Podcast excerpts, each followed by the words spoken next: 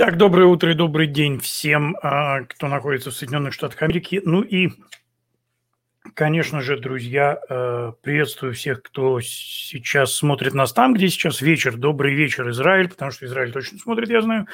Добрый вечер, Европа, добрый вечер, э, Россия, добрый вечер, Грузия. И где бы вы ни были, спасибо, что вы с нами. Друзья, не забывайте э, ставить лайки, делать репосты, подписываться на нас в YouTube, в Фейсбуке, потому что это все важно. Чем больше, чем больше подписчиков, чем больше э, внимания страниц, тем э, дольше они думают, прежде чем вырубать, блокировать и так далее. А блокировки, как вы знаете, видим, видите, э, для них это в последнее время вообще не проблема. Выкидывают всех, кого хотят, даже своих, в общем-то, идеологических э, партнеров. 35-й день. А, буду повторять это, пока все это не закончится. 35-й день сегодня, с тех пор, как э, сотни американцев брошены э, нынешней администрацией Белого дома в Афганистане. Еще раз э, хочу всех поблагодарить, конечно же, за э, финансовую поддержку проекта, потому что это действительно очень важно, особенно важно сейчас. И, и э, как я уже говорил не один раз, э, друзья, это всегда, ну, это всегда приятно. Лайки видеть приятно, но когда человек тратит время и какую-то даже небольшую сумму э, присылает, это всегда, в общем, показывает, что людям действительно не просто прошел мимо лайк, поставил из вежливости, а что человек действительно вовлечен, и ему это важно. Поэтому это, конечно, всегда очень приятно, ну, не говоря уже о том, что я уже, в общем, об этом делился в прошлой программе, что после трех недель ковида мы, конечно, не имели возможности работать, и сейчас для нас, в общем, а, ваша поддержка – это особенно важно. Поэтому спасибо всем, спасибо всем особенно. Вот, а, собственно, вижу, вот такой у нас есть а, комментарий. Если с 22 по 24 год правые не вернут себе Конгресс, Сенат и президенты и не начнут судить и сажать фальсификаторов, то США превратится в большой шитхол, к сожалению, а за ним покатится и весь мир. А, улыбнитесь, Петр, вы в Фейсбуке. А, так что хотелось бы сказать, собственно, по этому поводу? Дело в том, что сейчас у нас серьезная, а, в общем, проблема, связанная с, э, с выборами, с выбранной системой. И связана в первую очередь с тем, что обычный рядовой американец, мы вот говорили про слепую веру в систему, обычный рядовой американец, э, ему очень трудно поверить в то, что выборы можно фальсифицировать. Обычный рядовой американец э, считает, что в целом, при всех как бы нюансах и поворотах системы, в целом, в общем, как-то выбор, ну, выборы – это же выборы. И в этом смысле, конечно, поговорим еще о выборах сегодня, и о российских, и об американских, э, и, наверное, этому уделим э, внимание. В этом смысле, конечно, э, я, в общем-то, за, за алармизм, потому что мне всегда как-то, в общем, с юности кажется, что лучше перебдеть, чем недобдеть. Всегда лучше э, как-то более э, видеть все в более негативном свете и настраиваться на худшее и стараться что-то менять. Ну, как бы лучше размахнуться сильнее, да, что называется. Если такой силы удара не понадобится, он лишняя сила все равно не повредит, да но э, это гораздо лучше, чем тюкнуть и понять, что ты тюкнуто в каменную стену, а не в бумажную. Да? Ты раньше ты думал, что там бумажка, ты ее сейчас прошибешь, а там кирпич. И эффект, в общем, на кирпич от тебя никакого. Так вот, э, то, о чем мы еще не говорили, и, ну, я, честно говоря, сегодня просто уже не готов об этом говорить, и потому что уже пере, overwhelmed, э, переполнен уже всем остальным, но у нас же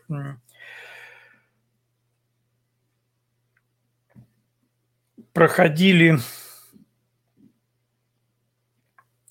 ну, скажем так, это были не выборы, это была попытка отозвать губернатора Калифорнии. И попытка отозвать губернатора Калифорнии случилась э, потому, что не потому, что им недовольны республиканцы или какие-то там консерваторы и так далее. Э, губернатора Ньюсома пытались отозвать, потому что губернатор Ньюсом достал уже даже половину демократов.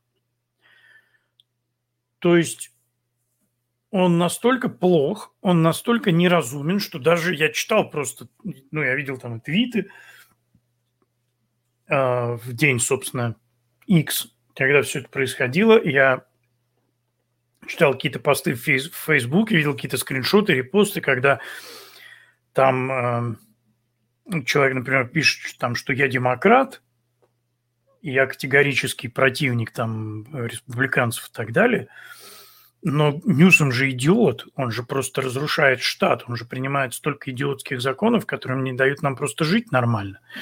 То есть э, это не было чисто какой-то политической акции республиканцев с попыткой свергнуть там э, демократического губернатора. Это именно что была, в общем, э, было движение людей, которые, ну, калифорнийцев, которые просто объелись уже бездарностью и некомпетентностью Ньюсома и пытались его убрать. И вот в этой ситуации, а ведь надо еще понимать о Калифорнии вот что. Мы привыкли говорить, что Калифорния – это демократический штат, но это, не, мягко говоря, неправда. В Калифорнии, если вы посмотрите, вообще очень полезно, если вы хотите понять, как голосует Америка, смотреть вот эти, когда вам показывают эту карту, где синим закрашены демократические штаты, где большинство голосовало за демократов, а красным те штаты, где большинство голосовало за республиканцев. Хотя исторически должно быть совсем наоборот. Красные – это у нас как раз демократы. Но суть не в этом. Суть в том, что если вы посмотрите не просто не, не по штатам, а именно по округам, вы увидите, что в основном даже в синих штатах большая часть территории штата красная. Синие – это, как правило, мегаполисы, ну и там некоторые округа такими пятнышками тоже встают, конечно же, конечно же, есть, да. Но в целом, если мы посмотрим на карту Калифорнии, как голосует Калифорния, мы увидим там Лос-Анджелес, Сан-Франциско, Сан-Диего такое синее, э, Сакраменто.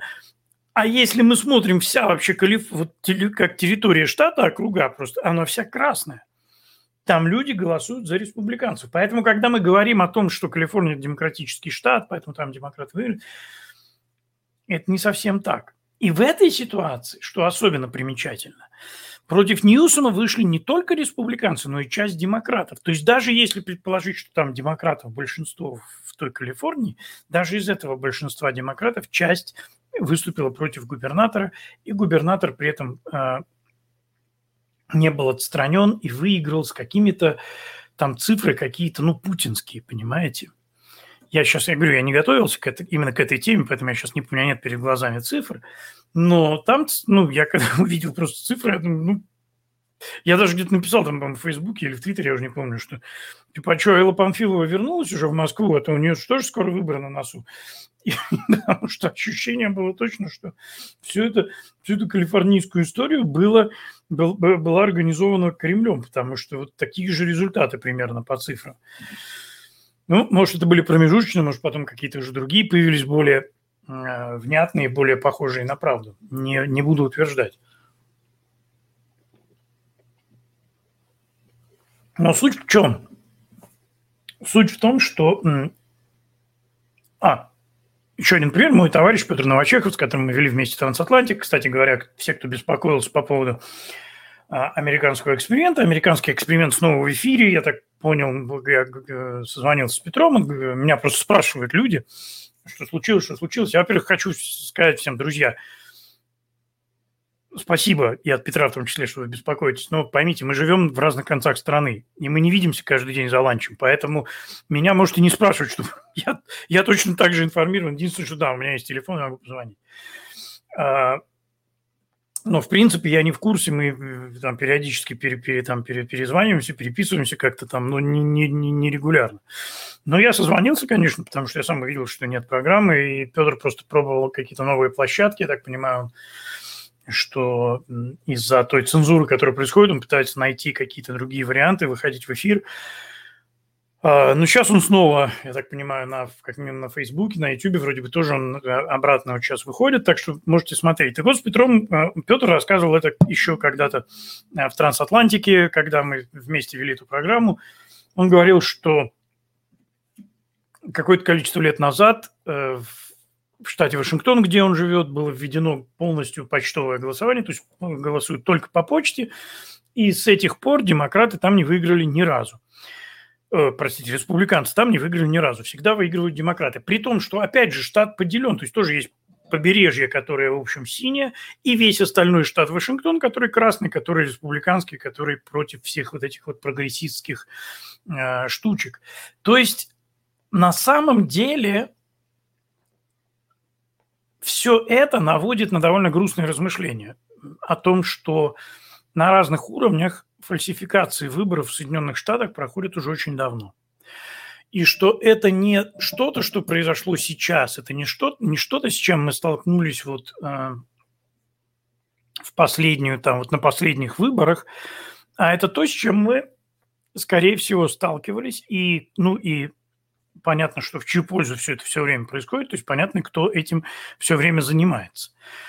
А, в связи с этим, вот то, что писал а, наш слушатель Петр Валевский, да, э, о том, что надо в 22-24 году и об этом сейчас говорят все время американцам, и об этом говорят даже люди. Об этом говорил Раш Лимба покойный. Об этом говорит сейчас Шон Хеннети. Я все время слышу от него, что нужно выиграть выборы в 22 году. И я, как человек, прошедший российский Крым и Рым, и, и не в смысле, что Крым российский, а в смысле, что Крым и Рым, выражение такое, когда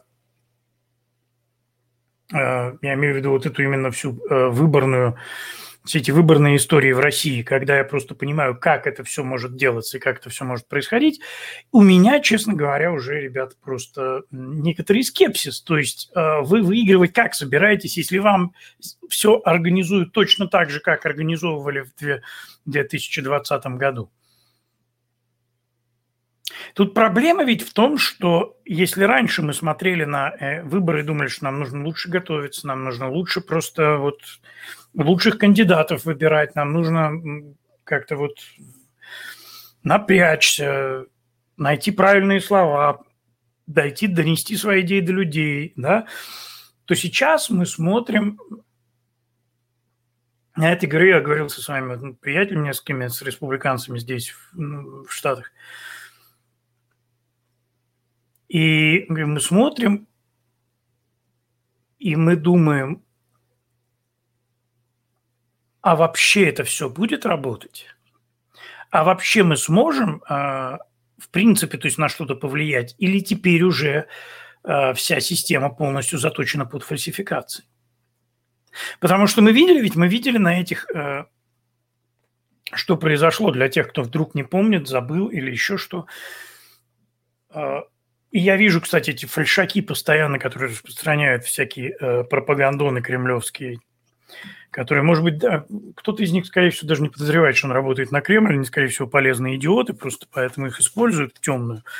Так тоже часто бывает. Но э, люди рассказывают о том, что фальсификации на выборах не было, Трамп не выиграл ни одного суда – и это такая как бы полуправда, потому что Трамп действительно не выиграл ни одного суда, но Трамп и не проиграл ни одного суда, потому что суда ни одного просто не было, потому что суды просто не приняли дела к слушанию. Они приняли они дела к слушанию, потому что они были запуганы. И вот мы смотрим, окей, хорошо, проходит выбор 22 года, мы видим явную фальсификацию, например, где-нибудь опять в какой-нибудь Аризоне. Мы идем в суд, и суд не принимает дело. Что наши действия, что мы делаем дальше? Что мы делаем сейчас? Сейчас, да, проходят там аудиты, они пытаются что-то, но мы будем смотреть. Я понимаю, что много информации пока не обнародуется просто из каких-то, видимо, соображений, чтобы раньше времени не, не могли помешать. И, и сейчас очень важно, чтобы действительно э, была налажена вот эта машина борьбы, против, противодействия, противостояния э, фальсификациям. Потому что без этого мы уже видим, что сейчас мы пошли по, по российской дорожке. Мы сейчас можем скатиться туда же, куда скатилась Россия. А, мы понимаем, что мы сейчас можем прийти к такой же ситуации, когда, в принципе, уже голосование не будет иметь никакого значения, потому что голоса будут так же, как в России, просто заранее расписывать между кандидатами, а, между определенным количеством. И самое интересное, что у нас фактически вот эта двупартийная система, она внесла такую, а, привела, вернее, к такой ситуации, ведь этого не было раньше. А, было много партий в Соединенных Штатах. Потом все в результате свели типа для простоты, упростили. Ну, две партии проще, да? И проще выбрать один ответ из двух, чем один из пятнадцати. Но к чему это привело в результате? В результате это привело, смотрите, что происходит. У нас, во-первых, у нас э, например, радикализация демократической партии, так называемая, которая превратилась фактически в коммунистическую партию, благодаря своему левому крылу среди демократов есть вполне умеренные, я знаю лично вполне умеренных демократов, которые совсем не за социализм. Э, и тем не менее, да, эти, это все одна партия. И в результате ты понимаешь, что если ты голосуешь за демократов, то в конечном итоге ты приводишь к, к власти радикальных левых. И я знаю людей, которые не ходили на выборы. На президентский, потому что им не нравится Трамп, но им при этом категорически невозможно голосовать за Байдена. Понимаете? То есть вот этот выбор из, постоянный выбор из двух кандидатов, мне кажется, что в этом плане система голосования, когда у нас есть два тура выборов, когда люди выбирают из там 20, к примеру, кандидатов, и двое, набравшие большинство голосов, выходят во второй тур, это гораздо честнее. И это гораздо правильнее, чем партийные и внутрипартийные праймерис. А, да, вернувшись к двупартийной системе, мы имеем сейчас такую ситуацию, когда, в принципе, в каждой партии спектр широты взглядов таков, что позволяет э, человеку будучи республиканцем, голосовать за демократические какие-то законопроекты. А, просто в силу того, что это соответствует его взглядам, например. Потому что они слишком широкие, потому что это республиканская партия. Если у нас, а, а в ней, ну, то есть если у нас есть круг, можете себе представить, этот круг вот поделили надвое. Вот одна половина круга – это демократическая как бы повестка, вторая половина круга – это республиканская повестка. То есть она вот настолько широкая – если бы у нас было там 15-20 партий, в которых были бы вот свои там отсеки, можно было бы понимать, что вот люди, от... они могли бы потом создавать блоки, они могли бы потом как-то внутри уже кооперироваться там по каким-то законам и так далее. Мы бы понимали хотя бы, о чем идет речь. Сейчас все гораздо сложнее. И сейчас в результате такой, такого деления обе партии превратились просто в э, ну, вот как, например, если человек хочет попасть в, э, в Конгресс, он может избираться, в, ну, понятно, что есть независимые, но чаще всего человек идет либо к демократам, либо к республиканцам. Вот где больше его взглядам соответствует, туда и идет. Идут по карьерным соображениям, потому что хотят быть карьерными политиками, потому что это выгодно, потому что это, как я уже говорил сегодня, синекура. И вот такой человек, э, который приходит за выгодой, ему, в принципе, ничего не стоит поступиться принципами. Поэтому мы знаем таких демок... Э, республиканцев, которые выступали против э, повестки республиканской партии, против того, во что, в общем, верят избиратели республиканской партии. Что самое это противное? Против партии пойти – это, в общем, не проблема. Да? Но тебя выбирали люди, потому что ты представляешь определенную партию, а ты потом голосуешь против. Вспомните знаменитого нашего героя Маккейна – который избирался как республиканец, который обещал один из основных моментов его предвыборной последней э, программы была отмена Обама Кер. И когда в результате в Сенате голосовали по Обама Кер, он проголосовал за ее сохранение. То есть, э, ну, типа в пику Трампа. То есть дело не в том, что он предал интересы партии. А дело в том, что он предал интересы своих избирателей, людей, которые его выбрали для того, чтобы он осуществил определенные э, программы, да, для того, чтобы он добился определенных результатов. А он не то, что их не добился, а он помог сделать так, чтобы их добиться не смогли и другие, потому что его голос в той ситуации был решающий. Он как раз перевесил в сторону тех, кто был за сохранение Обама Кер. И вот проблема в том, что сейчас мы в основном не знаем даже, за кого мы голосуем, не знаем, кого мы выбираем. Человек может называться республиканцем, и, знаете, индейцы э, североамериканские говорили, такие традиционалисты, у них было такое выражение по поводу тех соплеменников, которые полностью встали на путь белого человека и пренебрегли своими традициями. Они говорили, что он такой, он индеец, как яблоко. Он красный снаружи и белый внутри. Вот у нас такие же республиканцы, которые снаружи он республиканец, он официально как-то член партии и так далее, но внутри он демократ. По сути, он э, выступает за все же вот такие же вот демократические фишки. Э, и когда вот очень важно, опять же, потому что меня дергают пару раз уже по этому поводу, когда мы говорим демократ, я не говорю демократ, э, мы говорим демократ в смысле член демократической партии, а не сторонник демократии. И когда я э, атакую демократов, я не атакую э, демократические институты, я атакую именно членов определенной политической силы, которая называет себя демократической партией. Здесь очень важно понять, что э, самоназвание далеко не всегда соответствует действительности э, и соответствует истине, потому что, если вы помните, социалистическая Германия называлась Германская демократическая республика.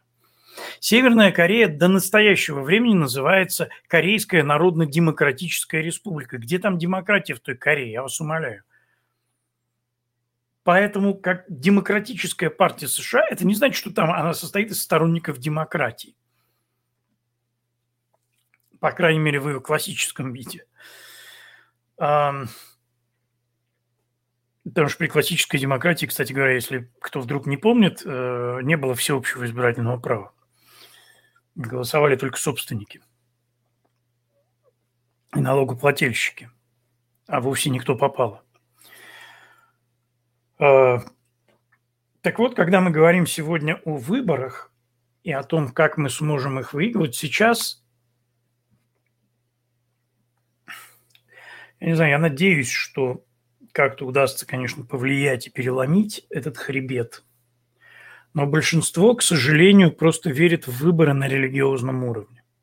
И в тех условиях, в, которые мы, в которых мы сейчас оказались, это э, катастрофически. Это путь, просто путь к катастрофе. Потому что если мы будем опять верить, что сейчас мы придем, проголосуем как надо, и теперь... Это мне очень напоминает, я говорю, вот эти мантры э, российские. То, что сейчас в России происходит, э, так называемые выборы, когда люди и э, вы знаете, вот мне нравится, вот я обратил внимание, сейчас же все обострено в связи с тем, что процесс идет. Я обратил внимание, как люди...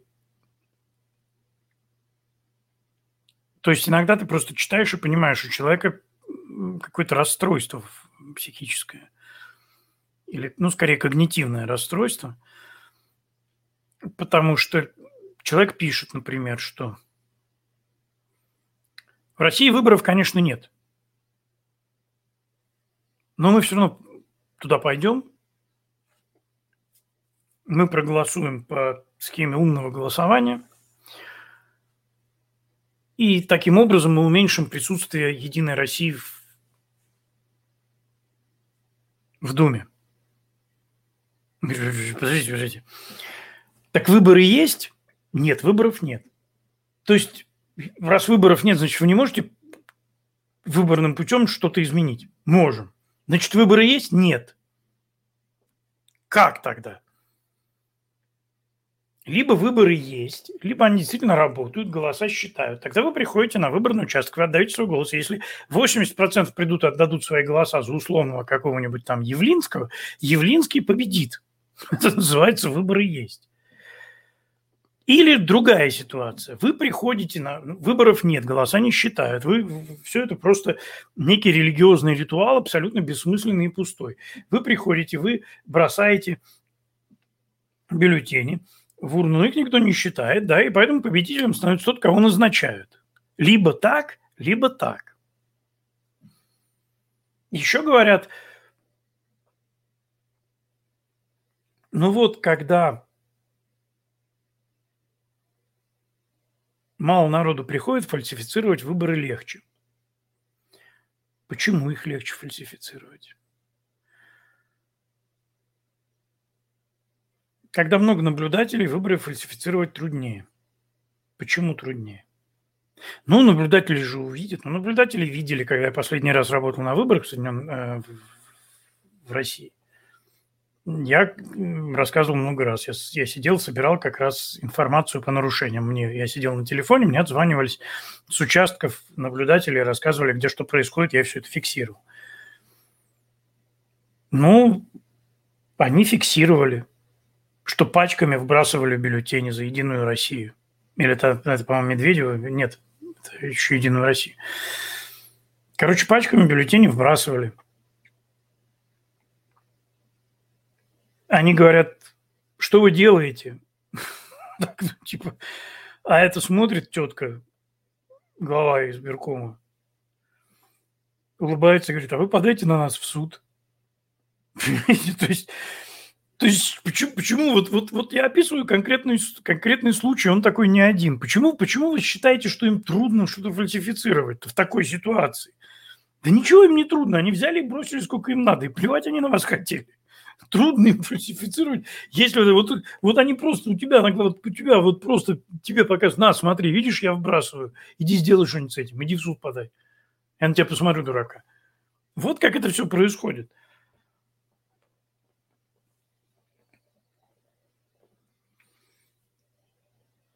В действительности я говорил это много раз. И я это предполагал, скажем так – но э, уже оказавшись на Западе, уже живя здесь, э, я убедился, что это не просто мои предположения политологические, там, да, я просто уже убедился, что это действительно факт. На Западе внимательно следят за самой движухой широкая публика следит, следит за самой движухой. Они не сильно смотрят там на результаты, но они не очень в этом разбираются, да, они не понимают, кто там, что там, ну, Навальный кто-то слышал, кто-то не слышал, но они не сильно в это во все вникают.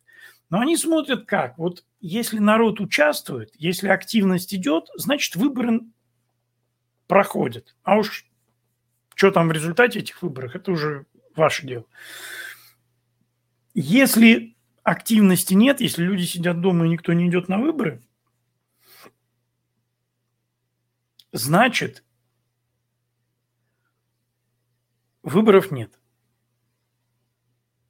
Значит, это, ну, они есть формально, но их можно не признавать, потому что, в общем, особо никто там на этих, в этих выборах участвовать не хочет. Значит, люди понимают, что в этом нет ничего интересного. Чего добивается власть? Власть, что нужно Путину? В первую очередь, Путину нужно э, дружить со своими партнерами. Путину нужно общаться со, с... Э, ему нужно получать заказы, ему нужно продавать нефть и газ, потому что у него ничего другого нету просто. Путину очень важно, чтобы э, с него снимали санкции, чтобы с ним сотрудничали. Что для этого нужно? Для этого нужно согласие политиков западных. Западные политики скованы, связаны мнением своих избирателей. Пока еще. Пока еще не наступил тот дивный новый мир, где они, как Путин, могут делать, что хотят, им ничего за это не будет.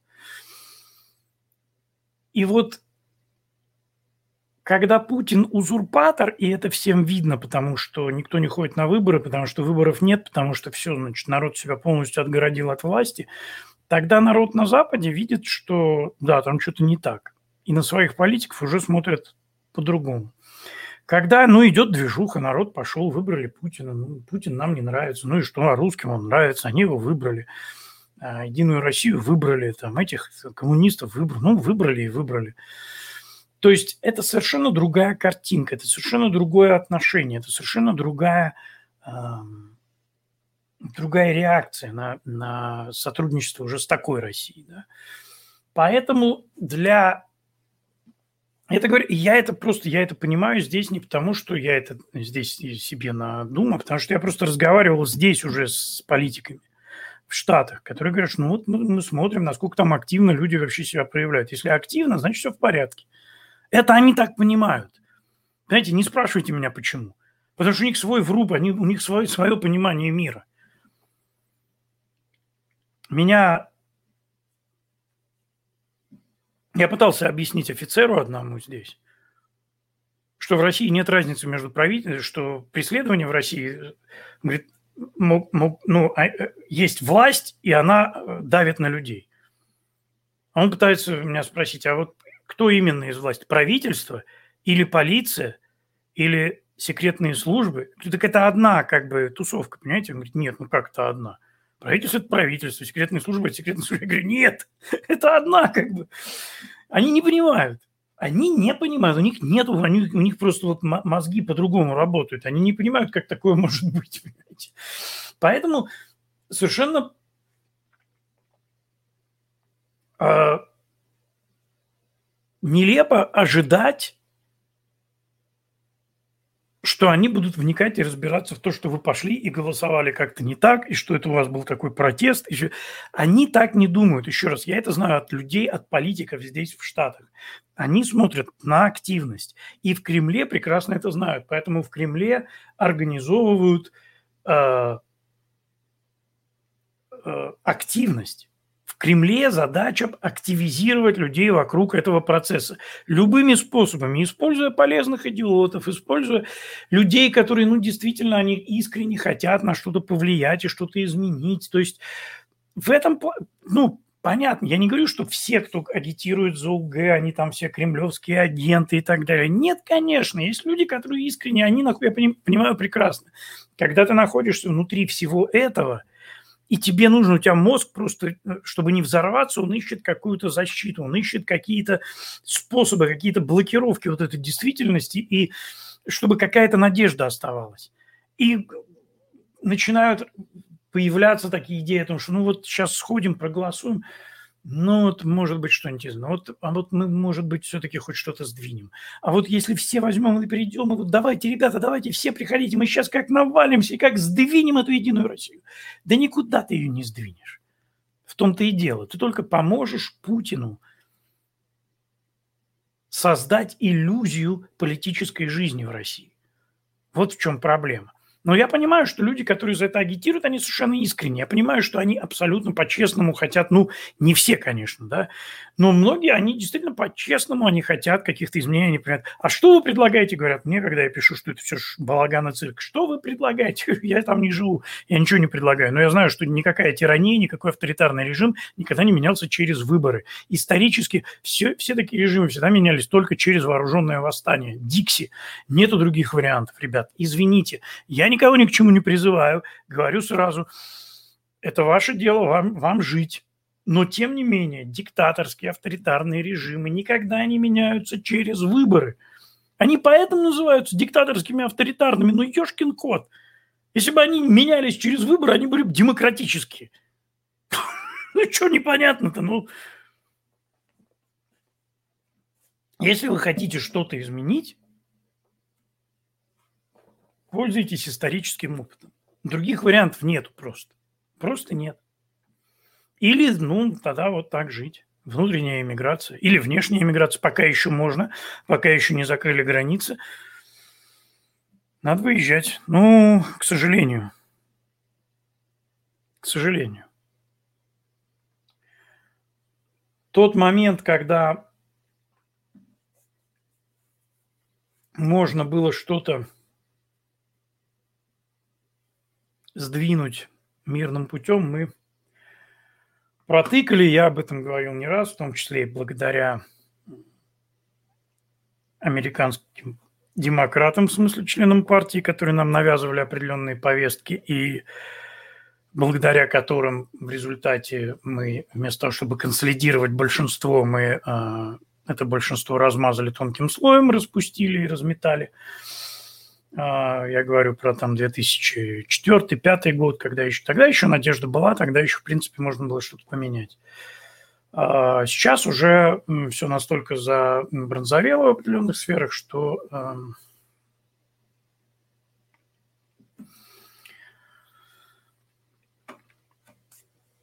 Поэтому любые хождения... И потом вот, опять же,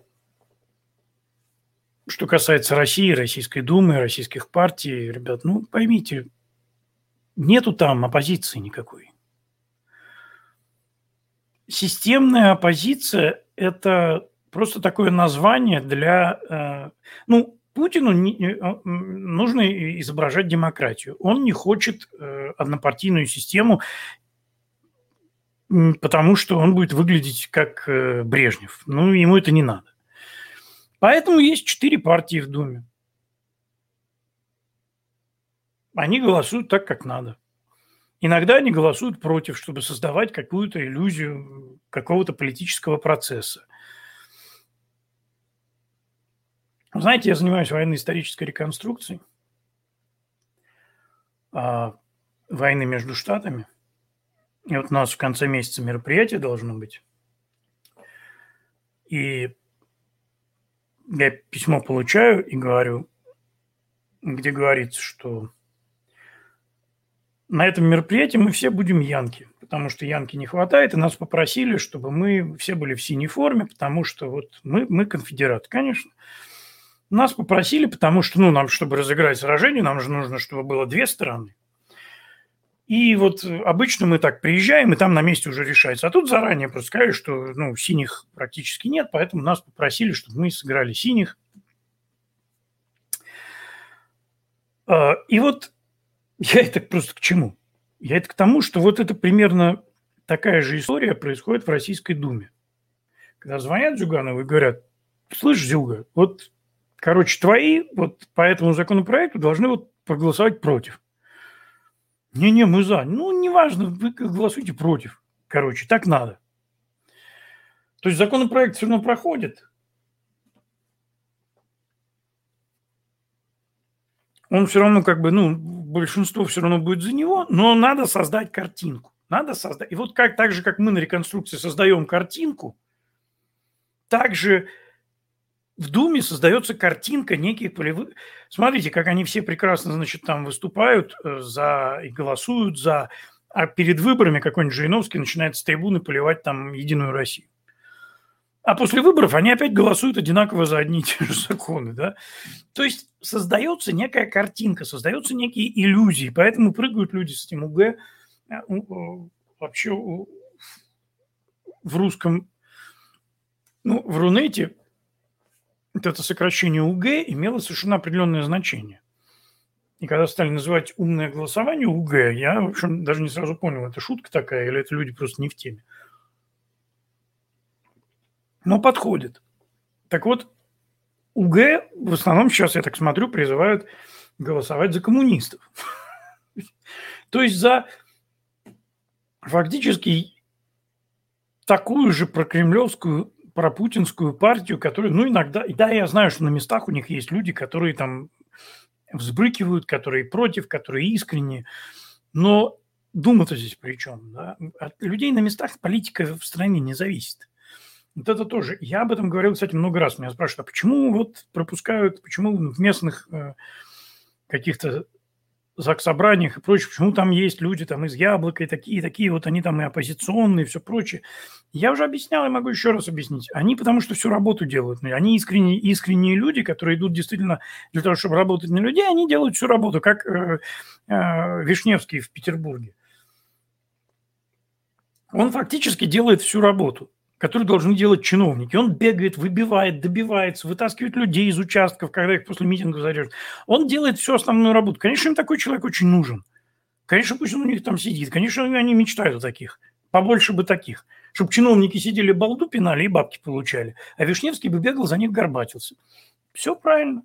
Поэтому, конечно, они на том уровне, ну а что Петербургское законодательное собрание, где там несколько э, людей, которые даже на уровне города не могут изменить ничего в политике, но они вот зато решают бытовые вопросы. И пусть, ну, будет еще таких несколько, например, в Думу запустят, которые тоже, в общем, как это уже было, кстати, которые ничего не решали, ни при каком голосовании не могли заблокировать никакой закон, но зато формально всегда можно было сказать, смотрите, у нас позиция есть. Это же вот для чего, это все цирк, это все игрища, в которых все вот это вот таким образом производится – то есть вам устраивает просто такое представление. Смотрите, у нас демократия. И такой человек, ну да, действительно демократия. Ого, смотри, какая позиция есть. Нет никакой оппозиции. Вот эти все четыре партии, вот УГ при, при, призывает голосовать за коммунистов. Ну, выберут, допустим, коммунистов. Если бы были выборы, то могли бы выбрать коммунистов. Что бы изменилось? Они бы голосовали точно так же по указке Путина, как они это делают сейчас. Какая вам разница, как называется партия, из которой человек голосует за законы, которые вас уничтожают и вашу страну уничтожают? Главное уменьшить число там, членов ЕР в Думе. Ну, уменьшите, ну, на их место ЛДПР с коммунистами придет. Придут имперцы-сталинисты. Что изменится-то в лучшую сторону? Просто непонятен ход мыслей. Главное не Единая Россия. А почему это главное-то? Единая Россия – это ведь не название, или вы против названия исключительно? Потому что меня волнует политика, меня волнуют взгляды людей, меня волнуют э, те программы, которые они будут продвигать. Поэтому если придут люди с такой же программой, но с другим названием, ну так а в чем тогда разница? Кто э, освободит оккупированные территории из этих партий? Да никто. Они все кремнашисты. Ну и, собственно, и чего? И какой смысл? Это называется шило на мыло менять, да? Одних поменяют на других.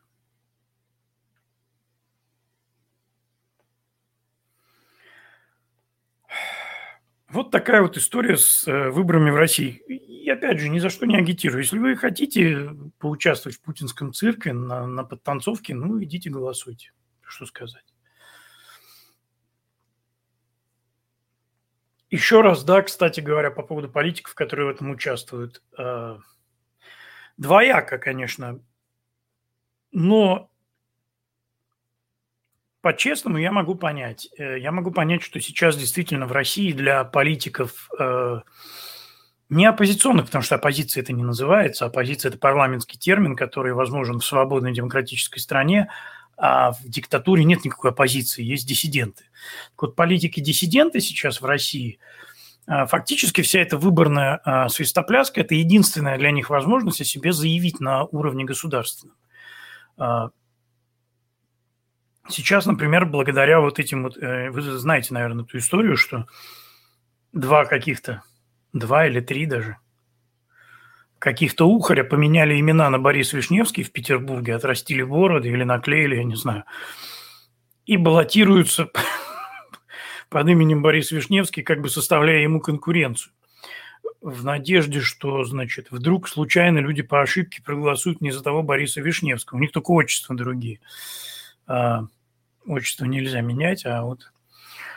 И вот благодаря этой тупой истории а, Борис Лазаревич Вишневский, в общем, его теперь знает вся страна.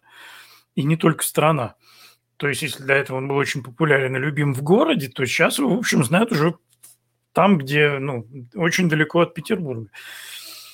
То есть вот эти мероприятия, они э, действительно, они такие, они позволяют э, политикам-диссидентам как-то засветиться где-то, где они еще не засветились, как-то о себе сказать на каком-то более высоком уровне, просто напомнить о себе избирателям. Это нормально, политики должны о себе напоминать. Это то, в чем суть политики. А, ты должен быть на виду, ты должен быть, ну, в каком-то смысле селебрити. Тебя должны видеть, тебя должны знать, тебя должны помнить. Иначе кто за тебя? Ты приходишь, а, там у тебя в бюллетене там известные имена, и потом какой-нибудь там а, Тюткин и Матюткин. Ну и что, за кого ты будешь голосовать? Ну не за Тюткина, Матюткина, про которых ты первый раз в жизни слышишь. Поэтому, естественно, политики должны о себе напоминать. А память человеческая так устроена. Если ты про кого-то не слышал больше трех лет, то ты уже и потом не вспомнишь, кто. Если ты специально не концентрируешься на этом человеке, то ты уже что-то там, кто-то... Я Путина не сразу, я с ним пересекался, когда он у Собчака работал. Я даже не сразу сообразил, кто это, когда его Ельцин назначил преемником. Потому что, ну, вот прошли, сколько там прошло, лет 7 или 8, он как-то, ну, пропал с радаров, я сам не занимался какое-то время этими вопросами.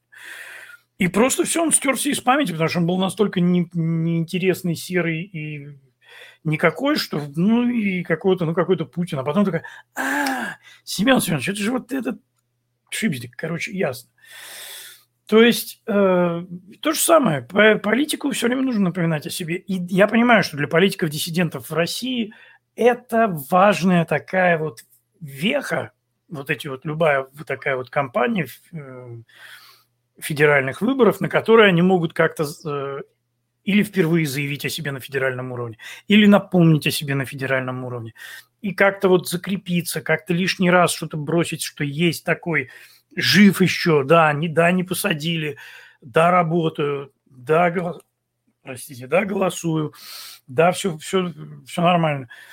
То есть я могу понять, что это, и это единственное средство, когда нет нормальных средств массовой информации, когда нет нормальных, э, нормальных историй, возможности нормально о себе информировать людей.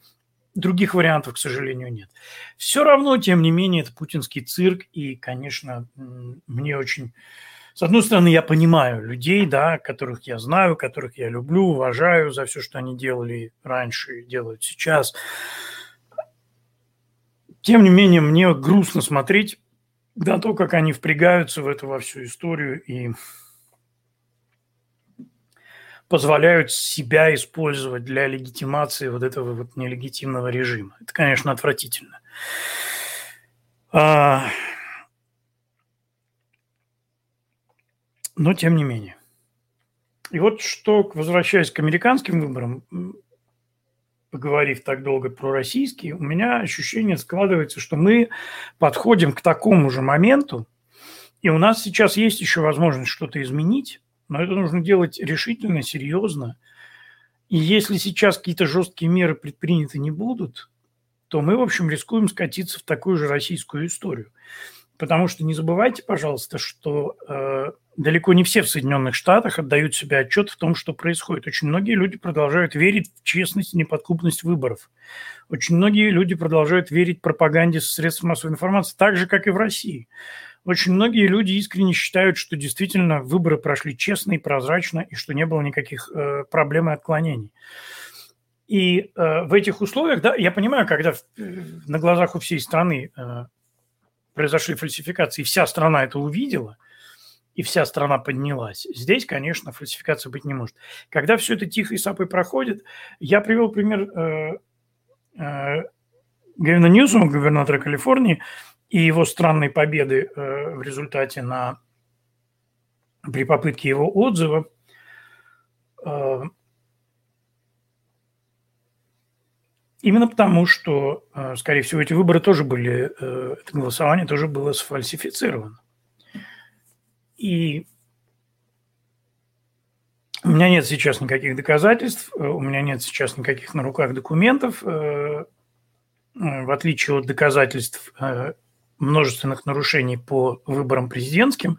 Здесь пока такой информации нет, но очень это похоже, потому что очень такие, ну вот, э, очень многие вещи, которые там, очень много несуразностей, короче говоря, очень много странностей, как минимум очень странные цифры, потому что э, я говорю, учитывая просто степень недовольства даже демократами э, губернатором, очень странный разрыв в цифрах, да, поэтому мне э, думается, что там имели место тоже фальсификации, но опять же, да, и, и вот что будет дальше? То есть на следующих выборах что в Калифорнии опять э, избираются исключительно демократы? В штате Вашингтон голосуют, голосуют исключительно по почте. Побеждают всегда только демократы. Не побеждают республиканцы вообще, при том, что республиканцев в штате очень много. И больш, большая часть территории штата а, это республиканцы. И поэтому, когда начинают говорить, ну ничего, вот ничего страшного, сейчас мы в 22 году как выиграем, как вот займем места в Конгрессе и в Сенате. И я так репу чешу и думаю, ну, как бы ну, такая идея хорошая, идея бодрящая, идея вдохновляющая, но как бы нам не лохануться снова? И как бы нам, наверное, надо готовиться не только в смысле готовить хороших кандидатов, и не только готовить, э, у нас, кстати, очень хороший кандидат идет в Сенат, э,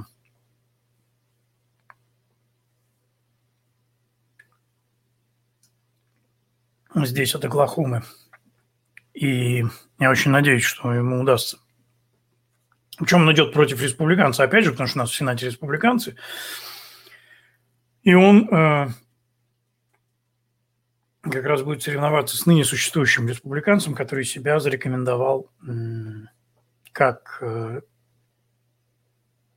такой флюгер, как человек ненадежный, как человек, который может, который, в общем, не раз уже голосовал э, против э, того, за что все мы стоим. То есть хорошие люди есть, поддержка у них есть. Есть действительно искренние, молодые, очень много молодых людей будет идти в этом ну, на следующие выборы. Это очень вселяет надежду. Именно молодых консерваторов. Это очень круто. Но, э, тем не менее, как считать будем? Как голосовать будем? Как проверять будем? Как следить будем? Вот что важно. И готовиться нужно сейчас главным образом к этому. Кандидаты очень хорошо готовятся. Кандидаты очень хорошо сейчас двигаются, кандидаты очень хорошо сами. Я думаю, что нам как раз стоит сконцентрироваться на каких-то более важных вещах, а именно на том, как будут читать голоса, иначе мы окажемся в российской ситуации, в российской истории. А еще, а еще пара таких выборов, и, в принципе, все, выбор закончится. Потому что, посмотрите, ведь у нас Байден не только экономику уничтожает, у нас Байден уже э, диктаторские э, начал замашки проявлять. Понятно, что он, опять же, что ему пишут там, что он говорит. Но, тем не менее, какая разница? Меня вот тут э, поправляют, что, типа, это не администрация Байдена, а администрация Обамы на самом деле. Да неважно, как ее назвать. Да хоть Байдена, хоть Обамы, хоть э, Тритона, понимаете, с, с Нептуном. Разница-то какая?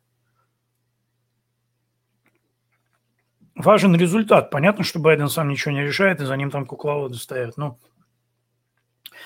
нам важно то, что он озвучивает, потому что озвучивают через него идеи. Когда он говорит э, о том, что мы введем обязательную вакцинацию для всех, и это типа никакое отношение к свободе не имеет, и когда Арнольд Шварценеггер говорит, да пошла на ваша свобода, если речь идет там о вакцинах и о спасении людей – Хочется сказать, пошел ты сам, Арнольд Шварценеггер, вместе со всеми своими киношечками. Тоже мне политик выискался большой. Не нравится что-то, Германия ждет, дружок.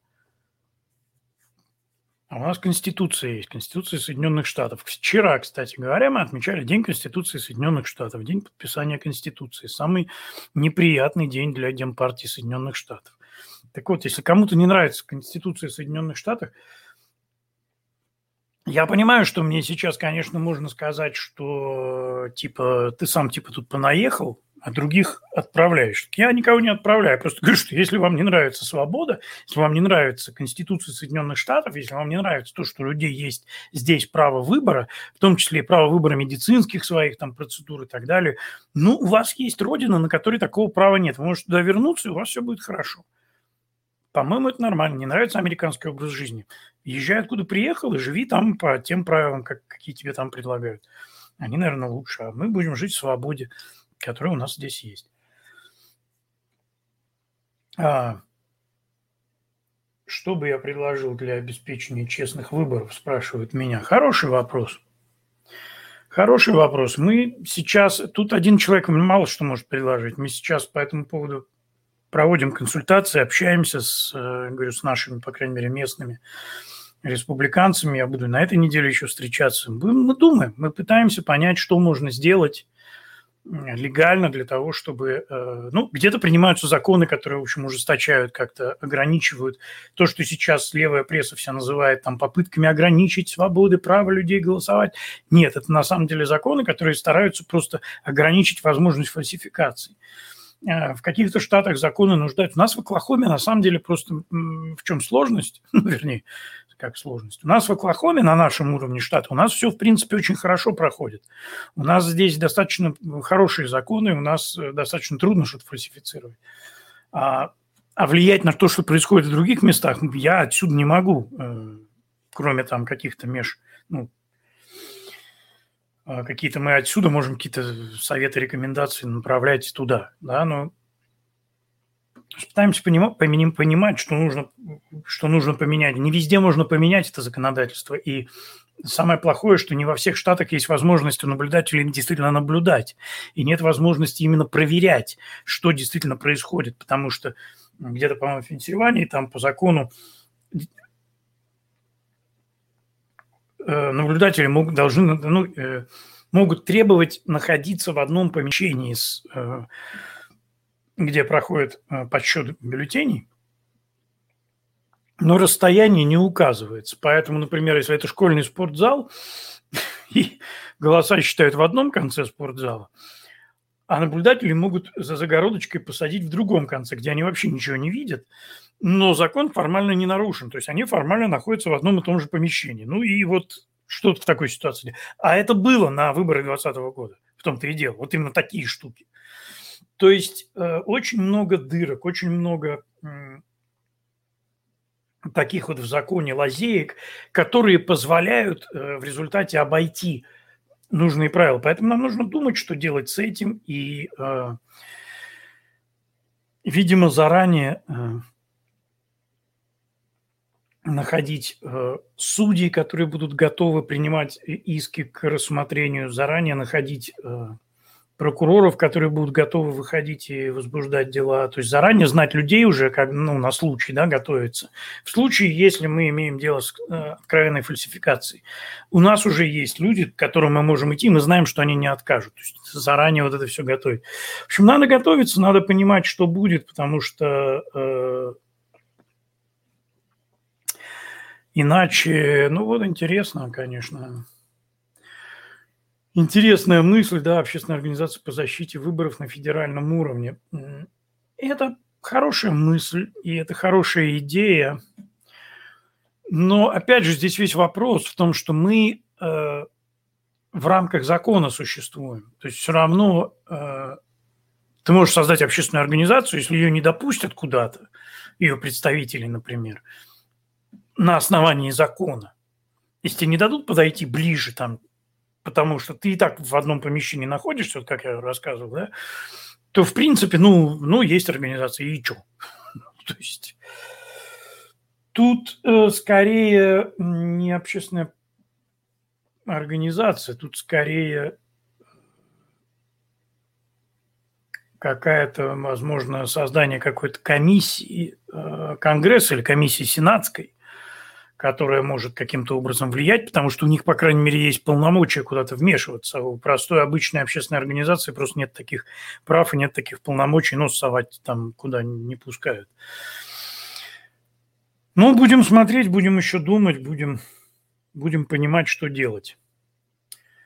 А, хорошо, хотя бы начали слушать меня с моим опытом российских выборов уже начинает что-то доходить. Ну, посмотрим, как далеко дойдет. Друзья, это был Трансатлантик. Э, очень был рад всем, всем комментариям. Вы сегодня активные. Спасибо большое. Не успею на все отвечать, не успею даже все прочитать, потому что некоторые длинные. Не успею зафиксировать, пока говорить приходится все время.